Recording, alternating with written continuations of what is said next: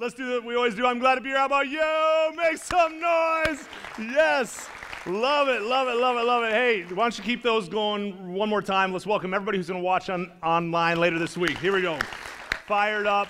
Glad you're with us. Uh, buddy of mine, Dave, watches almost every single week online. Fired up that you're with us. And, uh, and hey, um, if I haven't met you, I'm one of the pastors on staff, and I'm thrilled, absolutely thrilled that you're here with us, uh, really for week two of a series that we're calling Brave, but I'll get to that in a second.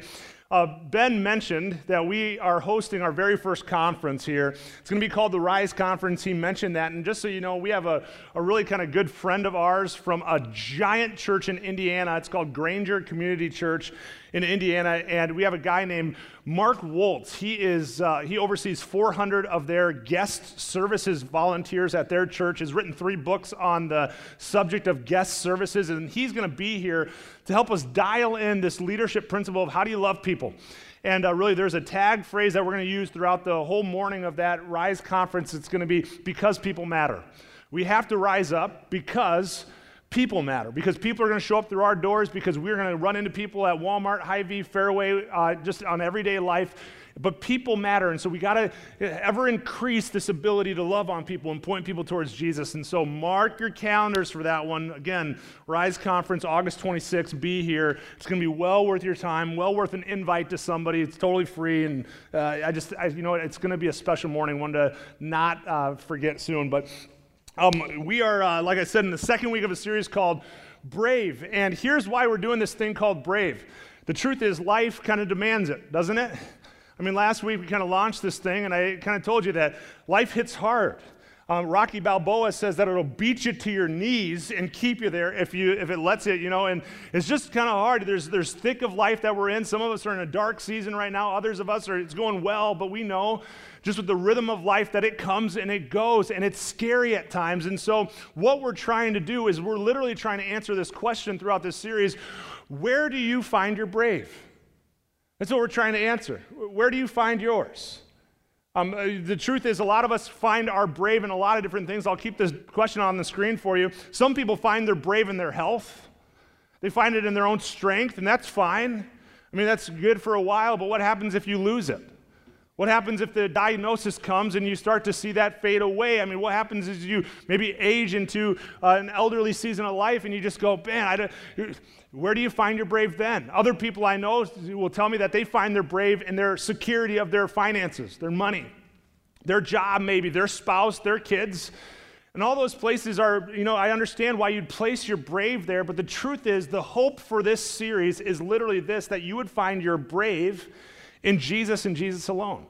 That you'd place your brave there because the fact of the matter, the fact of life is that He is the only stable person, is the only stable thing that you can place your brave in where He comes through every time you call on Him. And Jesus is a rock that you can hold on to. We find our brave in Him. And so that's the hope. That's the movement that we've been going towards last weekend. We actually kind of launched the series by talking about one of the ways that I get fueled up in my brave. I mean, how do I fuel myself? How do I, how do I increase this stuff throughout the week on, you know, in the mornings? And, and I find it through worship. It's this idea that I'm going to kind of go before God, I'm going to sing, and at times it's not singing. There's times where, when I'm just reading, and I call that worship. There's times I'm taking a walk with my wife, and I'm worshiping God, thanking Him for what's going on. But when I worship, I get dialed in on who God is, and I remind myself about who I am. And it increases my brave every single time. Just brave actually happens like that for me. But today, what I want to do is I want to talk to you about habits. What are the habits of the brave? I did a quick Google search this last week, and I found out that there's a bunch of different habits. We all know this. There's there's good habits. Habits, you know, uh, revolve around like working out. You know, driving SUVs is a good habit, and uh, maybe dating your spouse, good habit. There's bad habits. Bad habits. Biting your nails. You know, being a Vikings fan. I've heard that's a bad habit. There's healthy habits, there's destructive habits. I mean, there's habits. I mean, you, if you type in habits on Google, you're going to see it just come up. I mean, there's millions and millions of articles written on this, but quite possibly the most fun to read about is annoying habits. I mean, they, you just start reading through this and you go, yes, that's my spouse. Yes, that's the guy next to me in the office, you know. Uh, so what I thought I'd do is before we kind of dive into a more serious, you know, conversation, I thought I'd share with you the top five, you know, most annoying habits that I found online this week. Um, the first one is this, kind of Jay Leno style, we'll work our way down, is checking your phone while you're with other people. And some of you, I can see the glow on your face right now. So it's like, put it away, you know, checking your phone while you're with other people. It just is annoying. Have you ever been there? You're like, you ask the question, or somebody asks you a question, and before you can even answer, they're like, doesn't really matter. I'm going to check this out. You know, like, just an annoying habit. And the, the fourth one that I found was this chewing anything with your mouth open. If you have kids, you, I mean, this is just your life, but it's annoying. You just watch them Quite possibly the worst is gum, you know, and I even hate doing this for the recording. Like, you just like, oh, just feels bad, you know. The third is this um, annoying words. Isn't it just a, like, like, like? Uh, I was going like this, like, and maybe even worse is like awesome sauce. Have you heard somebody do that? Like, my hubby, my boo. You know, you're just like, what is that? Just annoying. Just, oh. The, the third one, and I just offended some of you. I call my hubby hubby. You know, like, I'm just, he thinks it's annoying, just so you know. All right. Uh, welcome to church. All right. Passive aggressive signs. Now, time, if you don't think this is annoying, it's because you're the one who puts these up, all right?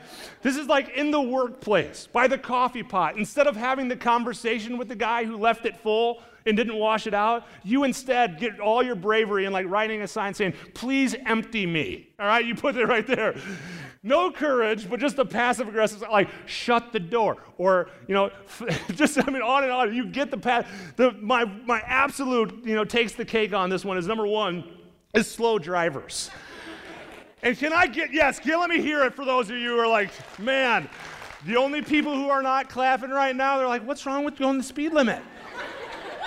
I don't know. You are. You are. You're the reason. Like you are the very thing that's wrong with going the speed limit. Sorry, cops in the room. But like, I'm telling you what, it's just an annoying habit. I'm like, get over. You know, like Maybe I've pointed a finger at you. I don't know, but I might have. All right, welcome again to City Point. But here's what I've read. There's a philosopher who wrote this about habits. He says this that habits, there's really nothing stronger than a habit. And he's right. I mean, habits are thick, aren't they? They're, they're hard to start, they're hard to break. I mean, especially hard to start great habits. I read an article this week that had this quote, and it says this People often fail at building habits because it's easier, check this out, it's easier to do nothing. That's why we fail at our, you know, New Year's resolutions, right? Because it's easier to do nothing than to do something new and potentially unpleasant. I thought that was brilliant.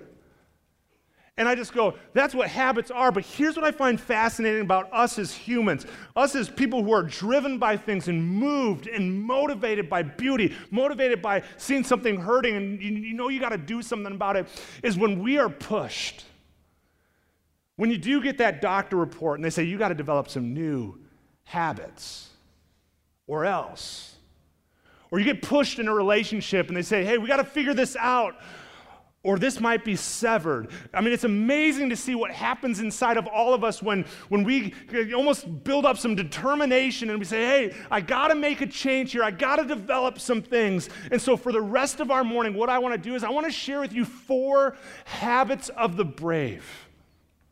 Because here's what we all know that life is just demanding of nothing less. If we walk around weak, timid, beat up, almost scared and nervous all the time, we miss out on life's best. And some of you are you're in, the, you're in that space. And to be quite honest with you, I just I applaud you for coming. But the reality of your last month might have been so hard that you've lost some of that. And so today, it's my hope that you feel like you're being built into. And then maybe God would do something on the inside of you and just motivate you to, to build some, some habits that fuel your brave. These are four habits that you see through some of the most famous Bible characters, just so you know. So I think they're four noteworthy things. And so if I just want to dive in for you, if you're a note taker, you can write this down. The first habit of the brave is that brave people pray like it matters. They pray like it matters. And some of you might go, How's that brave? Well, friends, quite honestly, in James it says this the earnest prayer of a righteous person has great power and produces wonderful results. This is what the brave do. They know that there's a power available to them through prayer. And they're not, a, they're not too ego, like, I'm not going to pray. Brave people just go, shoot, that's a reality in front of me. I'm going to do something about it. And one of the very first habits that I lean into is I'm going to pray. I'm just going to ask God. I'm going to start praying like it matters. Last weekend, again, we teed up the conversation about this topic of worship. Well, the truth is that very story that I shared with you is of these two people, Paul and Silas. You can find their story in Acts chapter 16. It's a book of the Bible. And you, you know, pick up in the story of these two guys being thrown into prison, beaten up, torn up, you know, chucked in, chained up. And you just ask the question, why in the world were they thrown into prison like that? Was it because they stole something? No. Was it because they murdered somebody? No. Did they even do anything wrong? No, the truth is, they noticed a girl who was being mistreated. She was a slave girl. And they healed her and set her free. And her master was so upset about it that he falsely accused him, had him beaten up, thrown into prison, chained up, and locked up into an inner cell. And that's where the story picks up. But let me again remind you in verse 25 and 16 where, the, where this was going. It says, Around midnight, while they were in prison, that's me typing in, Paul and Silas were they were praying. Why? Because it mattered to them. Two of the most brave people in all of the pages of scriptures, when they were faced with a hard situation, they didn't say, We're going to pull up our bootstraps and get the job done ourselves. They said, No, no, no, we're going to lean into a God who's bigger, who can take us further. It says they were praying and singing hymns to God, and the other prisoners were listening.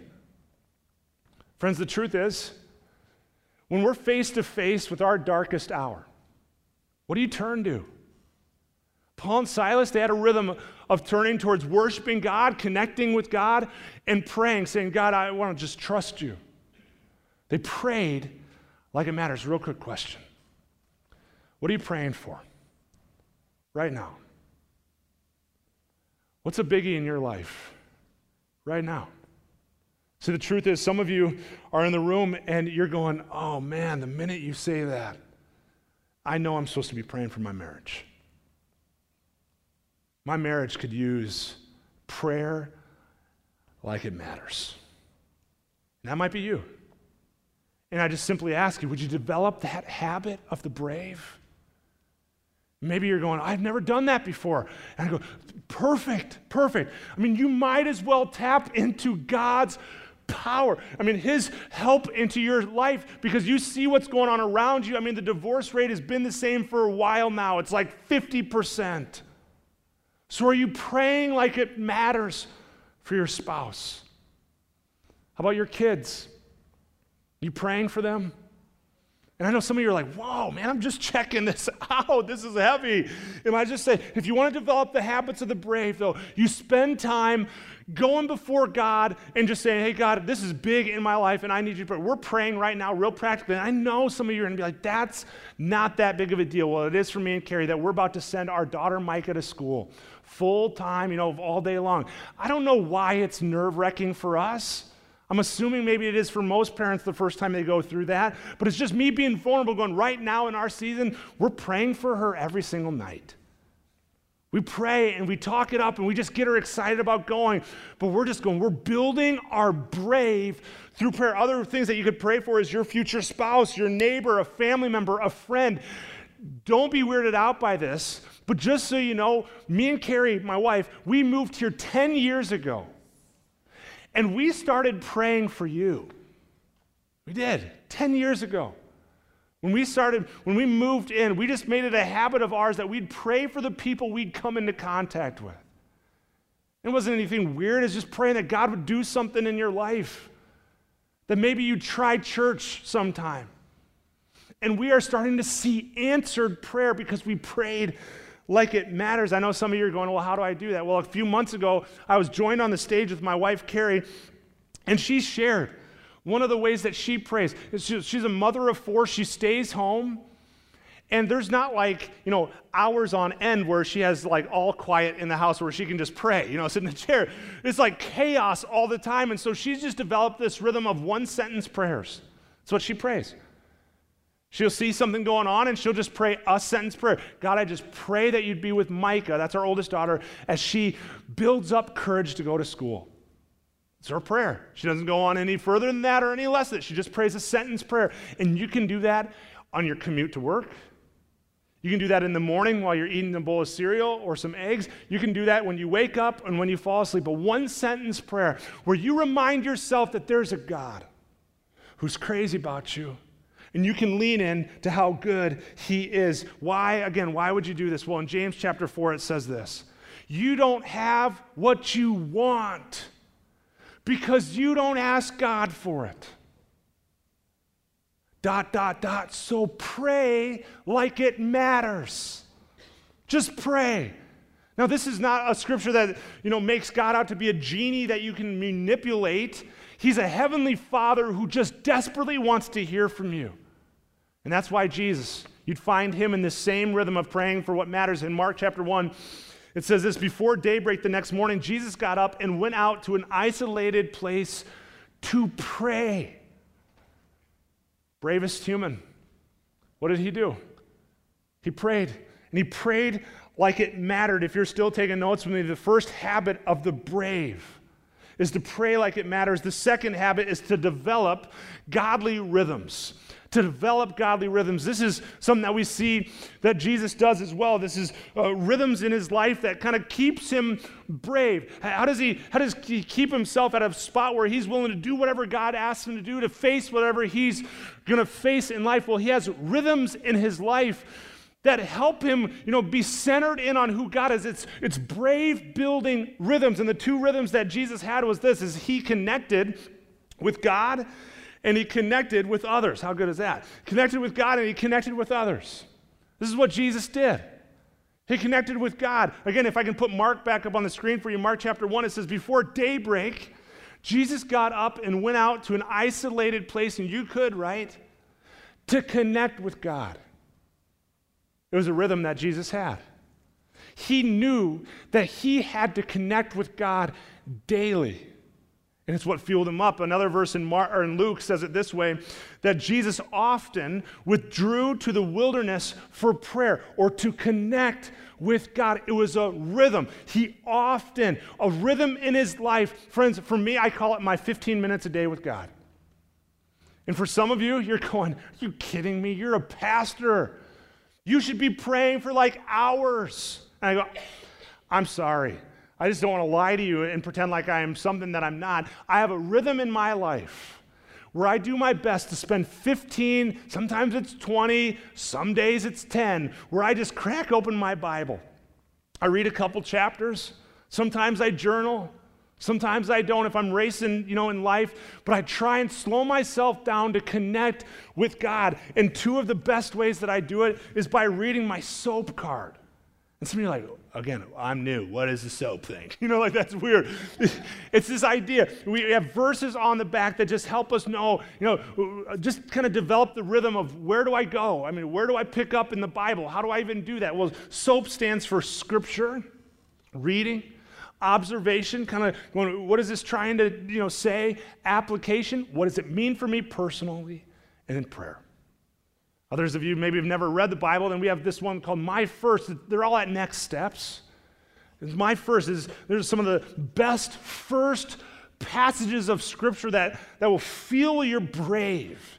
It'll fill you up and move you forward. That's what I do in life. And I actually got this habit or this you know, rhythm after hearing a guy named Bill Hybels. Quite honestly, he's one of the pastors who speaks life into me not personally over the phone call, but just for the longest time, I've been following him. I listen in on Monday mornings to what he's teaching on, and he's kind of like a pastor to me from afar. And if I can, I just want to show you a short video of him sharing a story of somebody's 15 minutes with God and how it impacted their life. Take a peek at the side screens. An advertising executive came down to talk to me after a, service, and he had just become a Christian. I had, I had baptized him at the church, and so, and uh, he said, I, I just can't make time for a meeting with God. He said, You have no idea what it's like to commute downtown every day, and you live in a different world. I, I, can't, I just can't fit, it, fit that kind of thing into my life. And I remember looking at this young guy, hard charging young guy, and, and I said, Here's my experience, and I'm not, you know, I'm only like 24 years old, so there it is. I said, I've always been able to make time for stuff I value. Just how my life works. If I value something, I'll make time to experience it. If I don't, I won't. And I'm making time for a meeting with God in my life. You do it any way you want. And uh, he wasn't too happy with me that day, I don't think, and I didn't see him for a while. And then afterwards, I saw him many months later, and when he came down to talk to me, he, his countenance was different. He felt different, his conversation was different. And he invited Lynne and me, he and his wife invited Lynne and me to go over to their house for dinner. So we accepted. He lived right in the area. And so we go over to their house, and uh, as we're kind of just having some appetizers beforehand, he takes me over to a rocking chair. And he says, You know how you challenged me to have a meeting with God and to just to make the time? He said, I, I've, I love rocking chairs, so I bought a good one. And you said that maybe if you're going to make this repeatable and enjoyable, you should look at some scene or vista that you enjoy looking at. And he said, I've got a little backyard here and I love looking over the backyard. So he said, I, I just bought this chair and I put it at my favorite window where I can overlook the backyard. And he said, I got up a half hour earlier, 15, 20 minutes, half hour earlier each day, the last several months. I sit in the chair, I have a cup of coffee, and he goes, I read God's word, I try to make sense of it, I ask Him to speak to me by His Word. Then I meditate on it, reflect it, apply it to my life. Then He said, I write some thoughts down in a journal and I pray. I pray that I will be more aware of His presence in my life. And I said, How's, how's that going for you? And his wife jumped in and said, I'll tell you how it's going for him. He's a changed guy. What happens to him when he sits in that chair has changed him. He's more centered, he's a more gentle and loving man in our marriage and to our children. I was very impressed with this that he could show me his chair, that he had taken the time, that he had fashioned a meeting with God that he looked forward to because he liked the chair, he liked the view, he liked the coffee, he was a morning guy, and he fell into this pattern. Many months later, uh, I had coffee with him one time, and he said, I'm thinking about leaving my job in advertising. He said, it just, it, um, I think I'm done with that.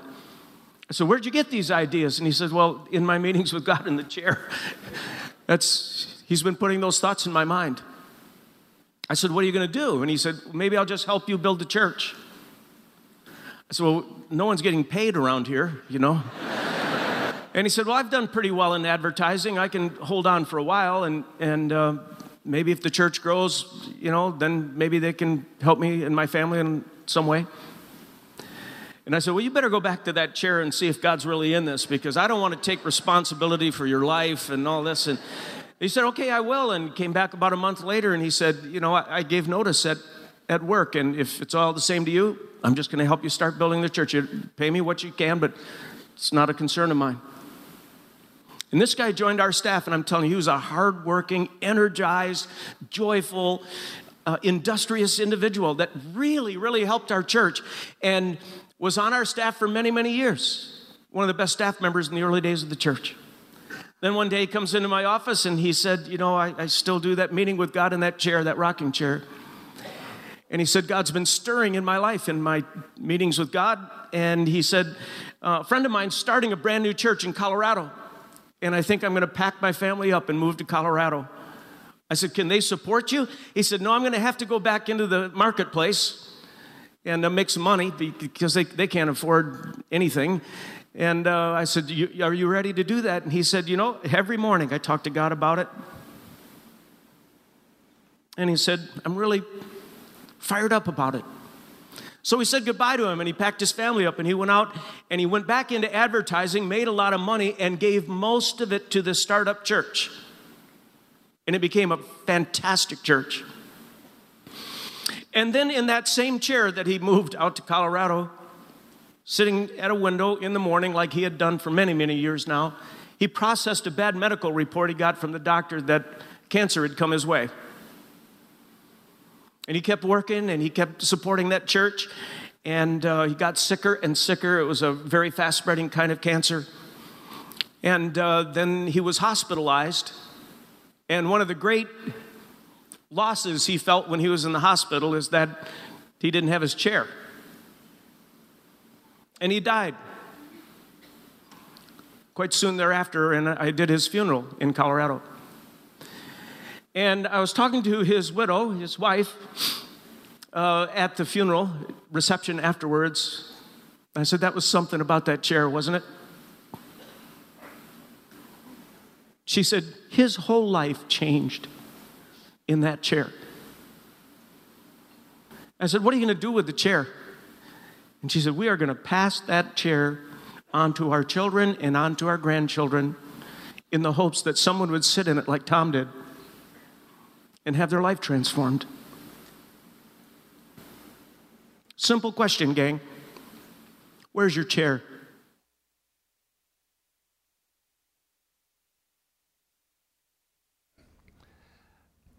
Where's your chair? I uh, I should probably just stayed in my notes, but I just when I was watching that, I'm like, man, some of the bravest moves that I've made because of watching that and and having this rhythm in my life of connecting with God like that, I've made with a whole lot more courage because I've processed, processed them with God. And if I could, if I could send you out with one new habit, it would be 15 minutes a day.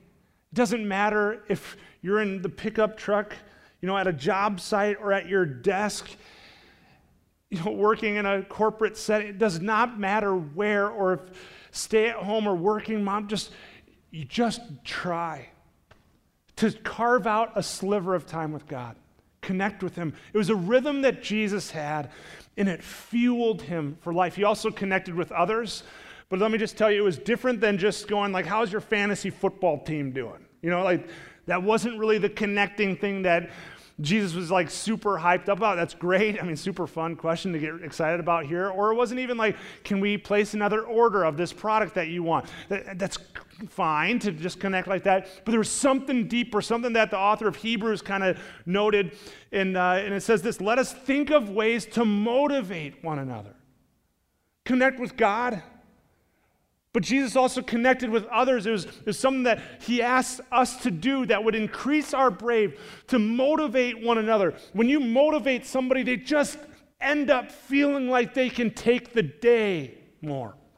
Motivate one another to acts of love and good works. And let us neglect, not neglect meeting together as some people do, but huge, but encourage one another. So, what are some habits of the brave? We're going to pray like it matters. We're going to develop godly rhythms.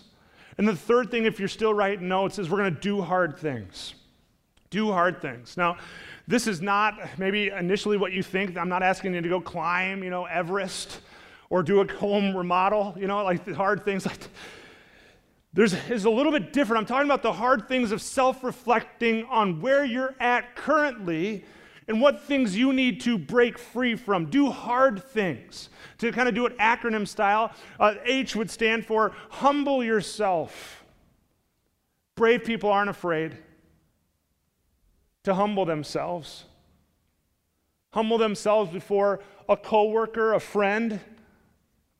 Get to a spot where you're willing to say, I'm hurt. Or you need to forgive somebody else. This humble word is this pride stuff in us. When we can humble ourselves and go, hey, I'm going to get rid of pride, I'm just telling you, it's one of the secrets to a healthy marriage. When you can humble yourself, the, the A stands for admit your wrongs and weaknesses. I mean, one of the things that I teach almost weekly to our staff is the two hardest phrases to say is I'm hurt and I'm sorry. And if you can do that, if you can admit that you maybe have hurt somebody else, or, or you can just, you know, kind of suck it up to a spot, forgive me for that language, of saying, I am sorry. I messed up. I screwed up. It's a brave thing. The R stands for repent from sin. That's a real churchy way of saying break some bad habits. I needed an R, okay? Repent from sin. It's not easy to do that. Just so you know, that word repent literally means to do this thing called a turnaround. It's to, to turn 180 degrees. It's you were heading one way, and then you feel like God's kind of eh, asking you to take a step of faith and to move something out of your life, to break something that, that has been bogging you down. And you say, you know what? That means I need to repent. I need to turn and go a different direction. I can't, I can't keep doing what I've been doing. I have to have something else in my life. And the D stands for determined to obey. Do something hard. Brave people do. It's a habit that they're willing to embrace. I'm going to do some hard things. That's nice and loud. I'm going to do some hard, but I'm going to determine not to give up. And again, I'll just tell you when I oftentimes hear God prompt my life, you know, speak to my spirit, ask me to do something, it's when I'm spending 15 minutes a day with God. And I'll hear him say something like, Hey, I think maybe you, City Point, you guys should give away shoes to the entire elementary school. And I'm going, How in the world are we going to figure that out? And he is not asking me to do that. He's just saying, Are you willing to obey? You willing to do that? A month ago, maybe it was a couple weeks, I don't remember. I'm in my time with God and I'm reading, and then all of a sudden this idea comes, and I'm like, oh, that just sounds really hard. And I still don't know how to figure it out, except I felt like maybe City Point Church, and maybe you're the answer to it. I don't know. But it, I felt like we were supposed to offer to the entire city, maybe county, maybe region, free haircuts for kids as they go back to school. Just something that came to me. I'm like, why did I stop giving me those ideas? I literally thought that. I don't, I don't want to be the owner of that. But the truth is, I do. I want to have God speak to me, and I want to be determined to obey no matter what the cost is and just go, deal. God, if you're speaking, then I'm going to go. It's one of the ways we built this church on this phrase we go with God. The brave, they do that. They do hard things. They develop godly rhythms. And they pray like it matters. And the last thing that you can write down a habit of the brave is to believe the best is yet to come. They just believe that the best is yet to come in life. Just so you know, I actually think that's a habit. I don't think it's just a personality. And some of you might have a lean towards being optimistic. But I think it's a choice. I think it's a it's a spot that you find yourself in where you say, you know what, instead of losing hope, I'm going to hold on to it and believe that there's something better ahead of me. I'm not going to stop believing. I mean, even the band Journey would tell you the same thing. They say, don't stop believe. I don't know if Ryan can do that right now off the spot, but he can't. So. But I'm telling you what, life is so hard sometimes. And if we don't have this habit of going, there's more in store, I know it's a tough spot for us right now. Maybe it's your marriage or a relationship or you and a kid. But I have to believe better's in store. I have to have the faith to believe that if I develop some rhythms and I pray and I, and I go with God on this stuff, that the best is yet to come. I, not, I might not be able to see it now, but I believe it. It's literally why the author of Corinthians wrote it this way. His name is Paul. He says, No eye has seen, no ear has heard. You might not be able to see it, hear it right now, but no mind has imagined what God has prepared for those who love Him. Well, does God love me? That sounds really good, but Tony, have you seen my life? Do you know really what I've been a part of? And again, you've heard this if you've been around here. It doesn't matter who you are, what you've done, where you've been, or what's been done to you. God is crazy about you. And He offers His love to you through Jesus. The best is yet to come. 2 Corinthians chapter 5, verse 17, it's my favorite verse because it's the best is yet to come packaged in such a beautiful way. It says, anyone who belongs to Jesus, it could just say, the best is yet to come. Anyone who belongs to Jesus has become a new person. That's great news. The old life is gone. The best is yet to come. The new life has begun. We talk about it being the faith line, taking a step of faith, going, God, I, I could pull up my own bootstraps and I could kind of work my way, but it's not getting me anywhere. God, I, I know I need something more, so I'm going to believe that you gave Jesus for the price of my sin so that I could move forward, so I could break some habits, so that I could have a relationship with you. And if I just trust and if I just accept your love and I'm willing to take a step of faith and move my hope from being on myself to in Jesus, then the best is yet to come. Friends, I wonder if some of you come in these doors today and you've lost hope and you start to feel like brave is just slipping away, and I would just tell you, would you let yourself be anchored back in to what Jesus thinks about you? And would you just start to say, oh man, with faith, I'm gonna pray like it matters. I'm gonna, today, I'm gonna develop some, some rhythms, some godly rhythms that fuel this in my life. I'm gonna do some hard things, and I'm gonna cut off some of the stuff that's holding me back, and I'm going to get rid of some of the junk that's destroying my marriage or destroying my work ethic, and I'm going to I'm going to go with God. I'm going to start believing. The best is yet to come. Again, me and Carrie, we celebrated our 10th anniversary a couple weeks ago. And I remember driving home from Iowa City, a great restaurant that we went to, and I was just starting to tear up. I was listening to a song. We were listening to our wedding songs. I know that's sappy to some of you guys, but eat it, okay? And so I'm, I'm tearing up, and, and I just look over and I tell Kara, I'm like, you've seen, you haven't seen anything yet. The best is coming for us. The next 10 years is going to be better than the first 10, and that's going to be a miracle because the first 10 were incredible. Some of you, your last 10 months have been hard and you felt yourself addicted and confused and lonely. And you're in a spot right now and you're just you're begging me to tell you that the best is yet to come. Your next 10 months when you pray like it matters when you develop some rhythms when you're doing some hard things and you're believing that the best is yet to come your next 10 can be way better than your last 10 others of you are going to leave here and you know God has been stirring within you this whole time a phone call that needs to be made. And you're going to make the phone call. And it's going to be maybe a tough 10 minutes, but the best will be yet to come.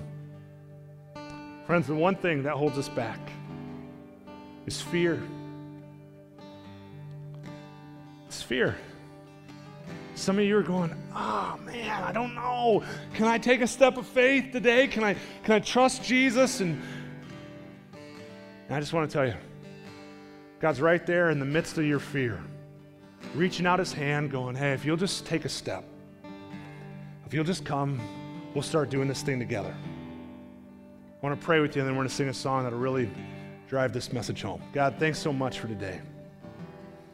Thanks so much for this group. God, I want to pray in a special way that these next few moments would be yours, speaking to us.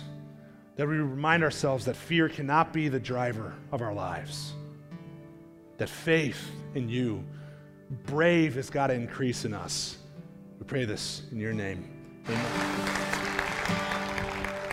All right, hey, why don't you receive this as you go? All right, some faith building prayer. So we're going to pray like it matters together right now. Jesus, right now, we just want to pray. There's a lot of us who are in a spot in life where it feels dark. We just heard the bad news. Maybe we pulled up into the parking lot and it was just thick and we just feel it. And right now, God, we're asking that you would increase our brave because we've placed it in you, Jesus. I ask right now that we would move from fear to brave, that we would take that step together as a church, that we'd leave here placing our brave in you. God, help us to just remember that there's habits of the brave. God, let us pray. Let us be the ones who pray for our spouses and our kids.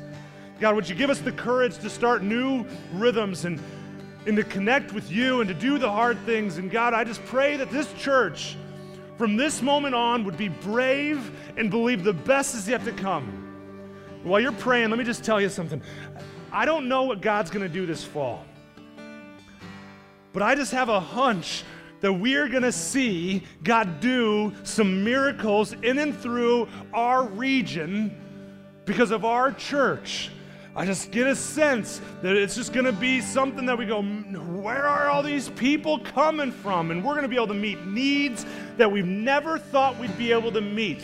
And so I'm believing that the first two years of our church was great, but the next two are going to be even greater. I'm going to believe the best is yet to come. And Jesus, we do it because you. And we pray it in your name. Amen. You guys have a terrific rest of your morning. We'll see you back for week three of Brave. Have fun.